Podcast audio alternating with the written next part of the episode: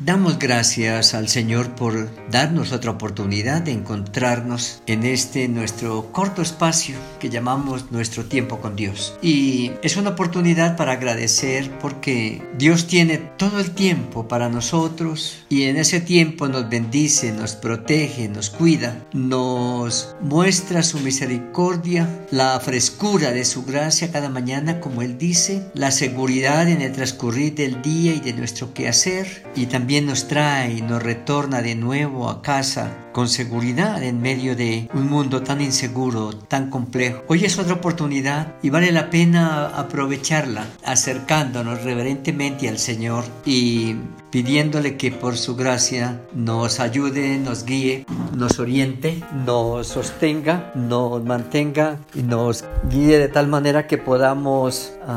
aprovechar al máximo el tiempo y también que podamos servir a otros en nombre del Señor. Padre, gracias por hoy. Un día cargado de cosas, un día también en que nuestra vida puede estar cargada de tantas cosas. Pero te agradecemos que en tu misericordia decidiste cargar con nosotros nuestras penas, nuestros temores, nuestros sufrimientos, nuestras desesperanzas. Gracias por la vida que tenemos aquí todavía, la oportunidad, los recursos. Gracias por rodearnos de tu presencia en todo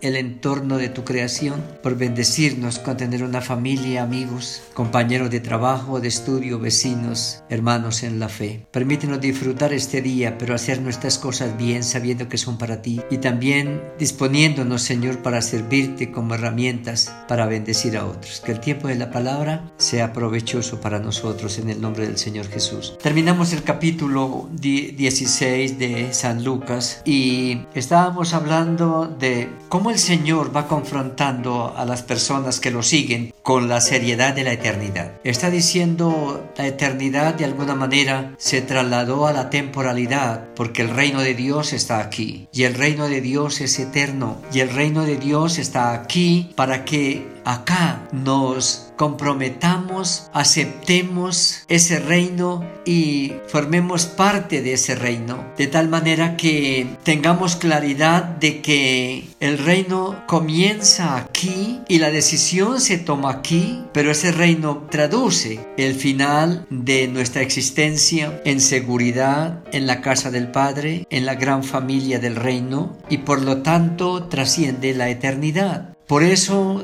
nos llama a tomarlo con seriedad con responsabilidad. Y, nos explicaba, como vimos, la realidad de la vida después de la muerte, eh, el conocer a Dios acá o rechazarlo, el aceptar su amor o no aceptarlo, el tomar una decisión que determinará nuestra vida para siempre y que después no se puede hacer, no se puede regresar, no se puede cambiar. Dejando el capítulo 16, eh, Lucas nos lleva con el capítulo 17 a, como a un giro que quiero leer los primeros versículos él dice, dijo Jesús a sus discípulos, imposible es que no vengan tropiezos, mas hay de aquel por quien vienen. Mejor le fuera que se le atase al cuello una piedra de molino y se le arrojase al mar que hacer tropezar a uno de estos pequeñitos. Mirad por vosotros mismos, si tu hermano pecare contra ti, redargúyele y si se arrepintiere, perdónale. Y si siete veces al día pecare contra ti, siete veces al día volviere a ti diciendo me arrepiento, perdónale.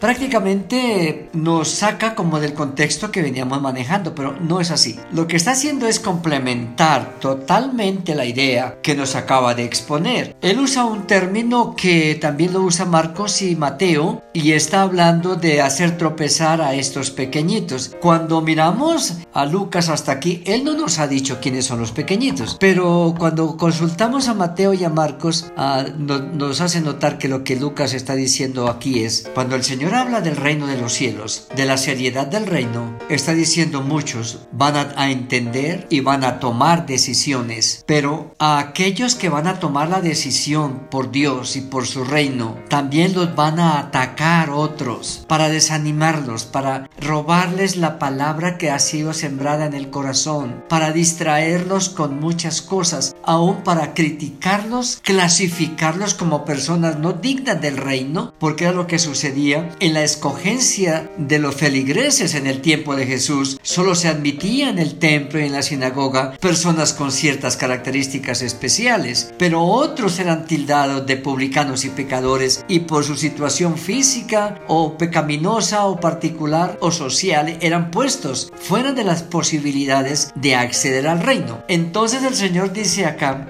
va a ser sorprendente cómo muchos de los llamados pequeños, no necesariamente está hablando de niños, pero está hablando de cómo la gente clasifica a la otra gente y, y los miran por su posición, por su familia, por su economía, por su cultura, por lo que hacen y los clasifican como personas no dignas, que aparentemente pasan desapercibidos como, como niños, como pequeños, pero el Señor dice, muchos de esos van a llegar primero que ustedes al reino de los cielos y muchos de esos van a entender lo que les estoy diciendo y van a tomar la decisión de aceptar el mensaje del reino, de reconocer al rey del reino como el rey de sus vidas y formar parte de la familia de Dios. Pero tengan claridad que van a ser perseguidos, molestados, incomodados y tratarán de apartarlos de esa realidad y de esa verdad. Pero entiendan que el Señor cuidará de aquellos, el Señor protegerá a aquellos. Y la dinámica es que llegaremos a ser tan ofendidos, tan incomodados, que aún en nuestra misma familia, en nuestra misma comunidad, entre los mismos discípulos, entre los mismos seguidores de Jesús, llamados hoy la iglesia del Señor, muchos nos van a incomodar y nos van a hacer chocar y nos van a descorazonar. Pero Él está diciendo, aprendan a manejar las relaciones del reino, de relaciones que van a durar por siempre, relaciones que no se agotan